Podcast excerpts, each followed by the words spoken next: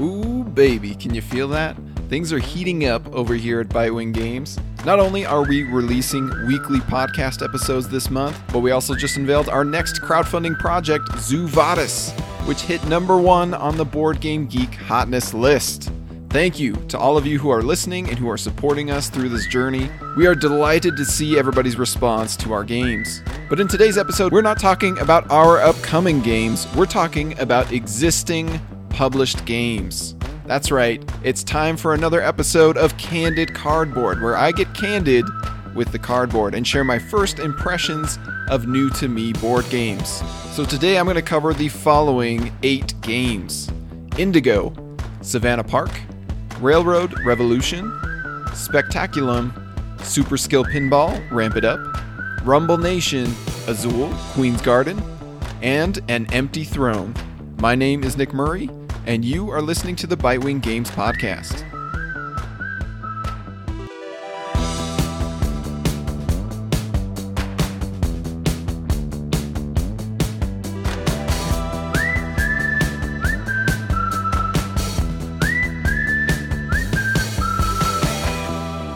Now, before we dive into today's games, I wanted to give you a heads up about a change I've implemented into my Candid Cardboard episodes.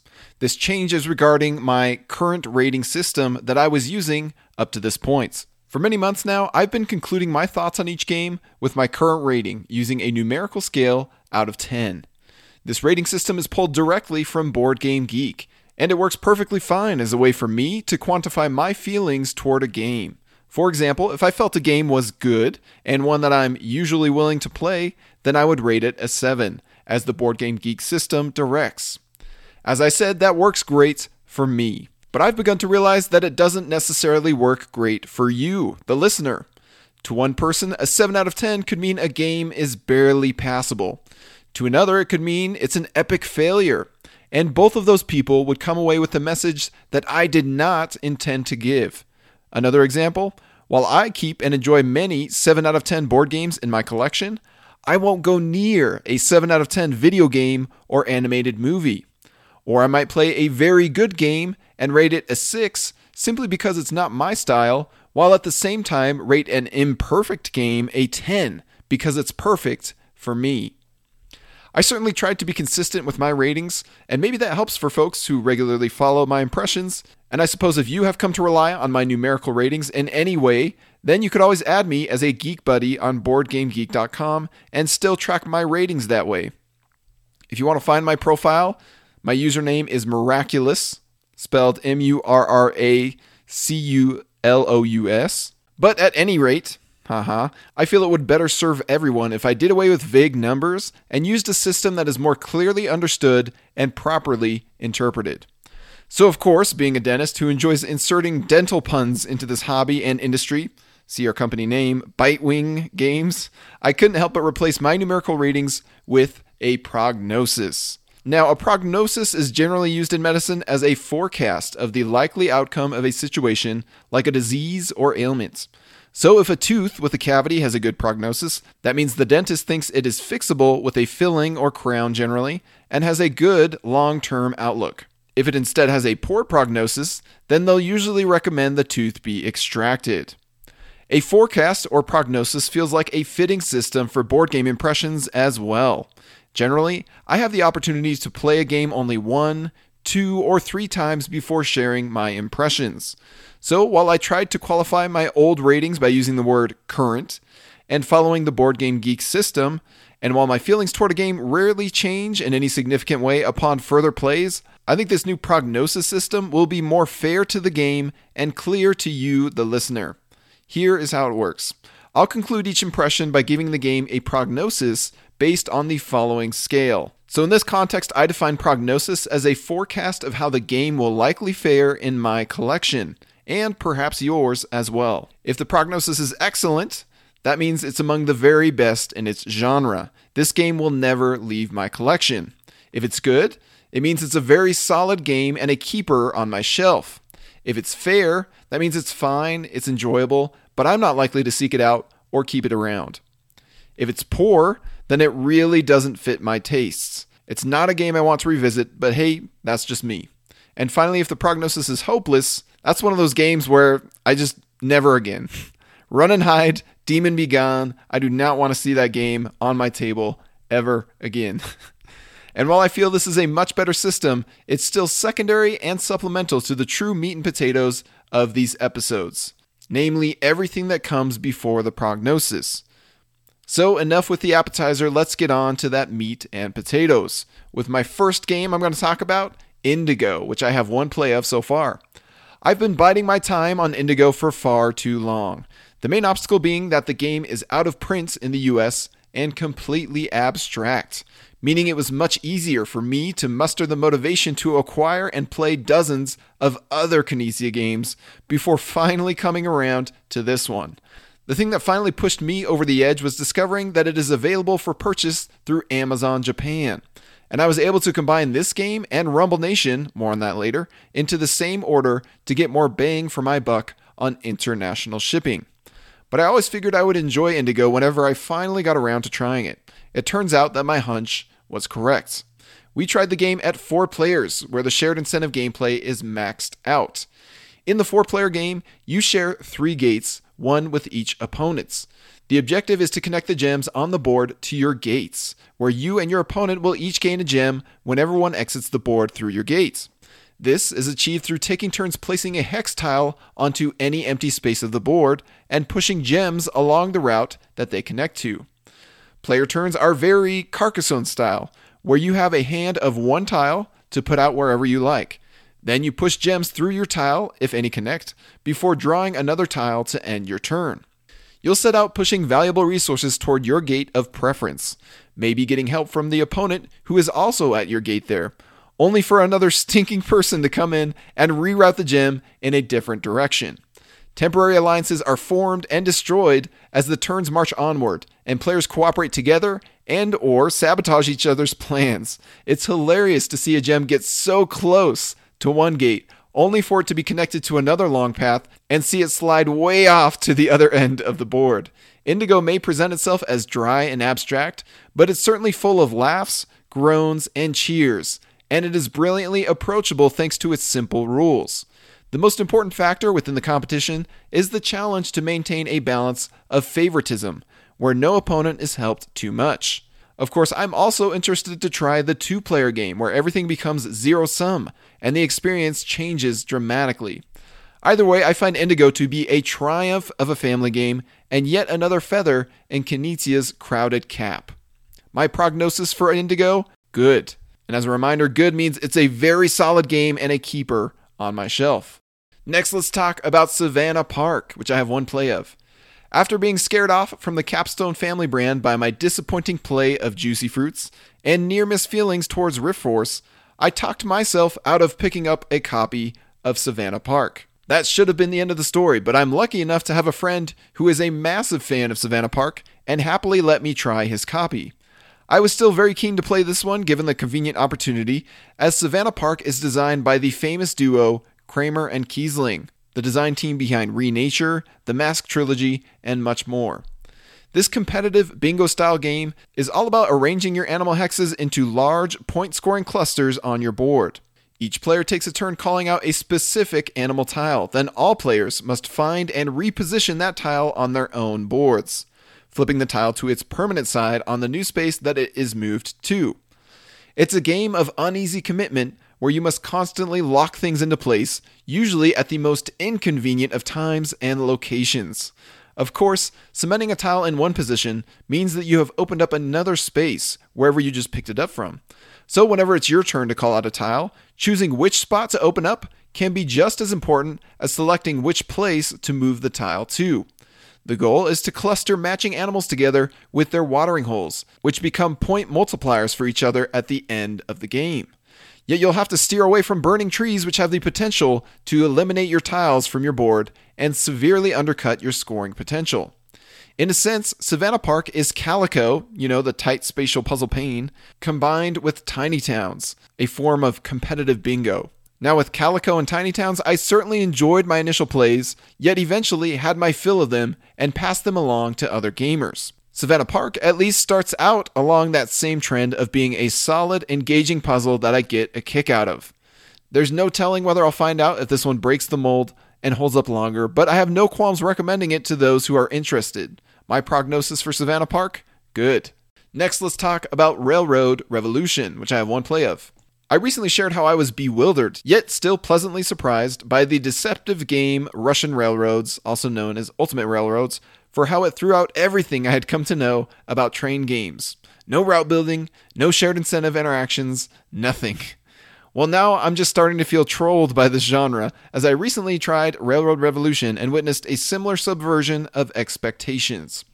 Perhaps this all has something to do with the title alliteration. You know, Russian railroads, Railroad Revolution.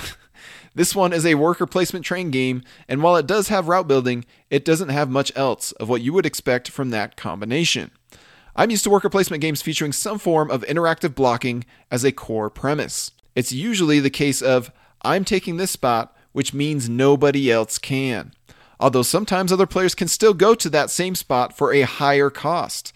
Yet there are now more worker placement games than there are stars in the sky. So, of course, you can also find the ones that let players go anywhere they want, anytime they want. But the less that worker placement games feature critical action exclusivity, the more that they lose their juicy tension. Within this realm, worker placement simply becomes another form of solitaire action selection. And this is the place where Railroad Revolution has chosen to pull into station. Each player has their own board featuring four possible actions build a station in a city that you are connected to, extend your rail network, build a telegraph office, or sell some stuff on your board for money. Each turn, you'll simply place a worker on one of those four spots and take the action. There are no restrictions for what can be placed where or how many times, and your workers will instantly come back to your supply the moment your supply runs out. So, in reality, it's simply an action selection board where the only thing that matters is the order in which you choose your actions and the color of worker that you place on them. Railroad Revolution stands out by featuring four different colored specialized workers, and each one triggers a unique bonus when placed across all four possible action spaces. Thus, the interesting decision space arises from the challenge of discerning which of the 16 bonuses best suit your assortment of workers. It's a compelling, if largely heads down, efficiency puzzle the only time you'll worry about your opponents is whenever they build a station or telegraph office in a spot before you, because the first person to a location earns a small, exclusive bonus displayed at that site. But for the most part, players have much bigger fish to fry than the little extra bonuses that they may or may not claim. Whether you are there first or not, your buildings mostly result in earning more workers, moving up tracks, and gaining points. There are, of course, ways to build a bit of an engine or work toward personal objective points. These things will steer you toward a specific strategy. While the action planning is certainly engaging, I'd give a poor prognosis to the life expectancy of Railroad Revolution. A few tiles mixed up on the board is rarely enough to keep these kinds of solitaire efficiency puzzles from growing stale fast. When I'm in the mood for a worker placement game, I'm wanting to be savagely blocked at valuable spaces and painfully squeezed by opportunity costs. Games like Bus, Caylus 1303, and Agricola are particularly good in this area. Another problem is that I find myself becoming an increasingly harsher critic for this overdone style of game. I've now seen dozens of these games that combine worker placement, economic efficiency, track advancement, and point mongering. At some point, you start to wonder why you are investing all of your energy learning another recycled Euro with all of its custom icons and exhausting rules and unique terminology if it all merely tastes like the last game, and the one before that, and the one before that. Don't get me wrong here, it's absolutely fine for designers to iterate on successful concepts, and it can often be fun for us gamers to explore those differences. But when that next iteration is a medium or heavyweight game that requires a meaty teach, yet churns out a samey experience, I can't help but wonder if it was time well spent. My prognosis for Railroad Revolution poor. Next, let's talk about Spectaculum, which I have two plays of. I'm always a bit surprised to hear people accuse Reiner Knizia of designing themeless games, or games with pasted on themes. From talking to him and listening to his interviews, my take is that Reiner doesn't really use dry mechanisms as the starting point for a new design. Rather, he imagines what kind of experience he wants to give the players, and this leads him to a theme and mechanisms that match that intended experience. Obviously, I've never seen Reiner follow this design style in practice. As a gamer, fan, and publisher, I've only seen the end result of that process. But even from my perspective, I'd say that most of the Knizia games in my collection have genuine themes that fit the mechanisms and or emotions of the game fairly well.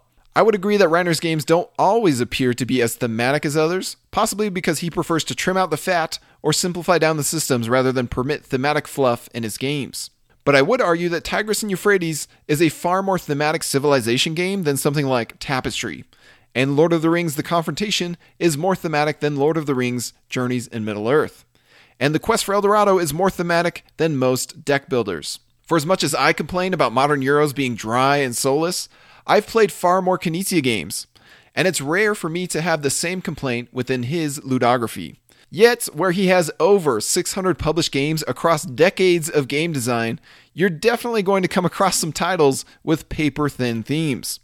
Spectaculum is one such design. Spectaculum is, at its heart, a cube rails game. Only the cubes have been replaced with discs, and the railroads have been replaced with traveling circuses. The objective is still the same make the most money.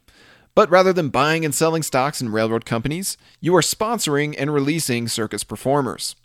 And rather than reaching new towns and cities for economic gain, the circus companies are delighting crowds or flubbing performances, resulting in an increase or decrease of their value. While the production tries its hardest to remind you that it's a traveling circus game, the theme instantly washes off the moment players start taking their actions. From there, it's simply a cold, calculating, tactical procession of buying low, selling high, and influencing stock values. On your turn, you may sponsor and or release a performer up to 2 times. You also must place the 3 discs hidden in your hand, which were randomly drawn from the bag. Or you can play the tactical variants, which is my preference, where you always have a fourth disc in your hand, but still only place 3. Discs must be placed adjacent to their own color, and the objective is to cover the tiles on the map. These tiles can increase or decrease a circus's value by up to three, or they cause an immediate payout of two ducats, that's coins, per performer of that color you own. These payouts can go in either direction, either as an expense or as dividends. So, just like all other Cube Rails games, you have shared incentives when multiple players are sponsoring the same color, and incentivized sabotage when opponents own more stock in a company than you. Of all the Cube Rails games I've tried, Spectaculum is the least opaque of the bunch, meaning it is fairly obvious what players can and should do with their discs and investments. For example, push purple to ruin because they, the other people, own it. Help yellow to gain value because you own it. Buy blue because it's cheap and surrounded by positive tiles. Sell red while it's expensive and before it reaches negative tiles. And so on. Yet, because you aren't sure which three discs your opponents drew out of the bag for their next turn, the tough decisions come in the form of hedging bets and taking risks. And the bag draw means that you can't always do what you want to. You have to adapt to the colors entering your hand. The fact that you can decide whether to sell stock, meaning release a performer, and do it early, or ride it until the end of the game for a final payout, means Spectaculum feels less like a Cube Rails game and more like a stock market game similar to Bear Raid. There's enough fuzziness to the possibilities that you'll try to make a good decision, but rarely be confident that it was the right one until several turns later. It's a solid design, as one would expect from the Maestro, but it is also overly tactical, procedural, and dry. And it is prone to petering out toward the end, when one or more colors are blocked off from remaining tiles, yet players keep drawing those useless colors from the bag. As a stock market manipulation game, I still prefer Bear Raid, which features more dynamic strategies and dramatic moments. As a shared incentive Knizia design, I definitely prefer the faster and funnier Indigo, or the far more tense and strategic Stephenson's Rocket. But as a Cube Rails game, Spectaculum certainly stands out for being approachable and offering some key twists to the core objective of making money. The main problem is that I have too many other games that scratch the same itch far better. My prognosis for Spectaculum is fair. And as a reminder, fair means it's fine, it's enjoyable, but I'm not likely to seek it out or keep it around. Next up, we're going to talk about Super Skill Pinball Ramp It Up, which I have three plays of. Well, it was a good run, folks. Bumpers were bumped, flippers were flipped, points were scored, combos were achieved, and pinballs were flung. And I certainly appreciated the thematic touches that Super Skill Pinball brought to the dead horse genre of roll and writes. But after 12 total plays between the original Super Skill Pinball 4-Cade and now this sequel, Ramp It Up, I think it's safe to say that I am thoroughly burned out on Super Skill Pinball and its largely heads down, high score chasing genre. Unfortunately, this style of game has proven to strictly adhere to the law of diminishing returns. If I'm to play a solo or solitaire style of game, then I much prefer my challenges to present a grueling win lose scenario than a high score chase. I'll always choose a tense objective over a meandering one. But like a dog who catches a car they've been chasing, when I triumph over the win lose obstacle, I'm not sure what to do with the game next, unless it presents me with new obstacles and challenges to overcome. While Super Skill Pinball has proven to be a system that is endlessly expandable, with 12 different tables already released across three games and undoubtedly more on the way, the core challenge and decisions remain largely the same from the seven tables I've tried. The variety is awesome, to be sure, but the manner in which I play the game has plateaued long ago. No longer do I feel like I'm discovering new strategies or honing my skills. It doesn't matter what combination of dice rolls or table theme that you put in front of me. I'm still on autopilot, selecting the optimal decision out of a narrow range of choices. And when a game becomes less an explorative adventure and more an on the rails exercise, that's when you've lost me. So, does that mean that Super Skill Pinball Ramp It Up is a bad game? Absolutely not. 12 voluntary plays out of any system is miles better than what most games would ever get out of me. And we found much joy in the clever ideas and thematic touches that each table and the overall design itself conjured. But if you're like me, then Super Skill Pinball, or basically any roll and write for that matter, will have a limited shelf life with a high risk of genre burnouts. On the other hand, if you're just looking for something to wet your whistle for at least a few solid plays, then Ramp It Up will likely hit the spot. Where else will you find a pinball themed board game that expertly evokes its source material on multiple levels and offers you a wide variety of exciting themes from Star Trek to pro wrestling to casino heists and more? My prognosis for Super Skill Pinball Ramp It Up fair. Moving on, let's talk about Rumble Nation, which I have two plays of. I've come to find that there are a lot of dangerous rabbit holes in this hobby. Holes that you barely step into, just dipping your toes, really, and next thing you know, you're plummeting to the darkest depths. These holes would include things like Dice Tower or Shut Up and Sit Down videos, Board Game Geek's labyrinth of rankings and forums, Kickstarter's endless stream of hype infused offerings, the ludography of legendary designers like Reiner Knizia or Uwe Rosenberg, accessories including metal coins and card sleeves, the mesmerizing allure of designing or publishing your own games, and the discovery of international game store web pages. That last rabbit hole, International Game Store web pages, is perhaps the most recent one that got me. Once you cross the line, known as the ocean, and start ordering games from overseas through Amazon or obscure foreign shops, then you're in for a world of expensive shipping and delightful hidden gems. Rumble Nation is one that I recently ordered through Amazon Japan, alongside Reiner Knizia's Indigo, which is bafflingly out of print in the US. English speakers are often spoiled in this industry in that most games include a set of English rules and components, even if the game does not originate from an English publisher. This is true of Rumble Nation, a game that hit my radar after Kellen of the Board Game Barrage podcast was raving of its quick, simple area majority goodness. And there's another rabbit hole for you board game podcasts. Anyway, Rumble Nation is basically what you get if you condense El Grande down to 30 minutes and replace the turn bidding and action drafting with strategic dice designation. On your turn, simply roll three dice and pair two together. The sum of the pair determines which exact area you add cubes to, and the solo die determines how many cubes you add there. You'll take turns deploying your forces until all player cubes are out on the board. Then you'll simply resolve each area in ascending order, handing out first and second place points as you go. The magic of Rumble Nation is not found in something like novel mechanisms, fancy components, or a strong theme. Nothing here is particularly new, fresh, or exotic. Rather, it's the tight weaving of clever, careful mechanisms that form an airtight tapestry of interesting decisions and exciting outcomes. It's true, you are a victim of your dice rolls, but you can always re-roll one time if you don't like your first dice results and you can split your three dice however you'd like.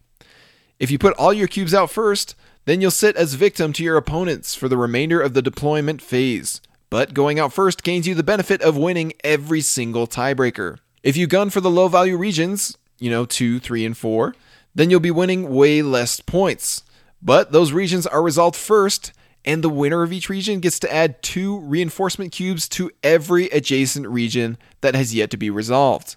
Most notably, the large point regions. Rumble Nation is as tight of a design as they come. It's polished down to a perfect pearl of a game that maintains a razor sharp focus on what matters most tough decisions and tense interactions. It may not offer much in terms of style or pizzazz, but it absolutely packs a punch. My prognosis for Rumble Nation good. Now for the second to last game of this episode, Azul Queen's Garden. I have one play of this so far. With a fourth Azul game out in the wild and a chocolate edition on the way, I can't help but wonder when the Azul fatigue will set in, if it hasn't started already. The danger of milking an IP until it runs dry is that newcomers can be overwhelmed, while veterans can become burned out and disillusioned. But I suppose the benefit is that the creators get easy money, while superfans get more of what they love. At the very least, Azul Queen's Garden differentiates itself from its three siblings by being the least Azul like game. Gone is the circle of factory displays where players draft tiles from one display and push the rest into a center pool. Gone is the narrow, focused range of five or six tile types. This is replaced with 12 tile combinations, combinations of symbol and color, and a growing line of tile displays that can all be drafted from like a center pool. In Queen's Garden, you're not only drafting and arranging the chunky Bakelite tiles, but you're also drafting and arranging the garden expansions that create spaces for your tiles to be placed. The six tile symbols are associated with a point value and placement cost ranging from 1 to 6. If you want to place a 6 point tile from your drafted supply, then you'll need to pay 6 tiles and or expansions from your supply that have a matching symbol or color. Where you're not allowed to pay with exact duplicates, Queen's Garden becomes a tight game of economic decisions, where the only thing that can bail you out of an expense that is just out of reach is the precious Joker tile. You start with few Joker tiles, but you can earn more by fully surrounding a garden feature which is printed on your board with tiles. The objective of all your garden construction feels very similar to something like Calico. The goal is to connect tiles of the same symbol and or color in order to score big points at the end of the game. They'll only score their full value if they are part of a set of 3 or more. You can also earn round points by simply having colors or symbols in your garden that match the round wheel.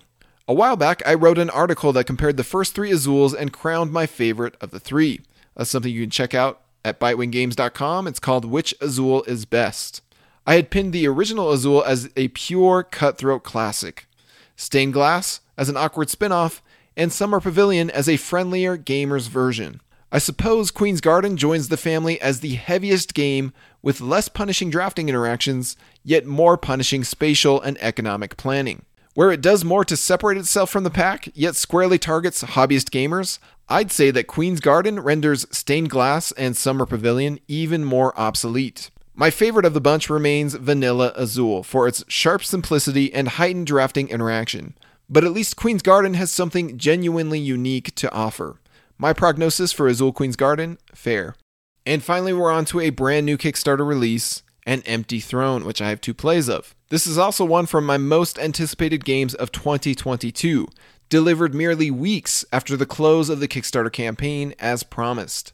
I suppose that's the benefit of calling your company Small Box Games and restricting your components to a tuck box, sheet of rules, and deck of cards. Full marks to the publisher for a solid turnaround and production in that regard. Now, I've heard talk of designer John Clowdus from his most popular designs, including Omen, A Reign of War, and Mezzo. Furthermore, quick two player games are right up our alley. We'll be publishing our own line of two player games before too long, so I was looking forward to my time with an empty throne. Straight out of the box, the first thing that caught my eye was just how much text is printed on all the cards. The fronts all have sentences or even paragraphs of text.